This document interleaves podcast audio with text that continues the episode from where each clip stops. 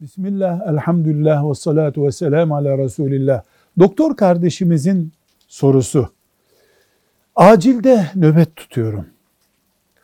Bir trafik kazası anonsu yapıldı ve ben namaz kılıyordum. Üç rekat daha kılsam acil vakalar için bu bir tehlike. Namazı bozdum ve vaka ile ilgilendim. Tövbe etmem gerekir mi? Diyor ki hayır. Doğru olanı yaptın. Çünkü can riske girdiğinde kazası yoktur. Öldü öldü olur.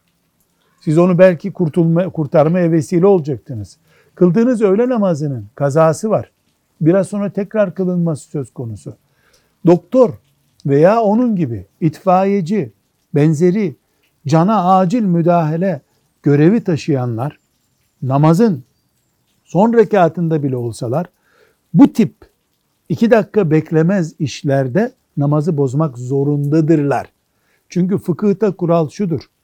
Kazası olan bırakılır, yani iadesi mümkün olan şey bırakılıp ertelenir. İadesi mümkün olmayan şey tercih edilir. Cana müdahalenin iadesi yok.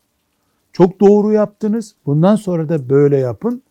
Ama söz konusu can olduğu zaman tabii. Velhamdülillahi Rabbil Alemin.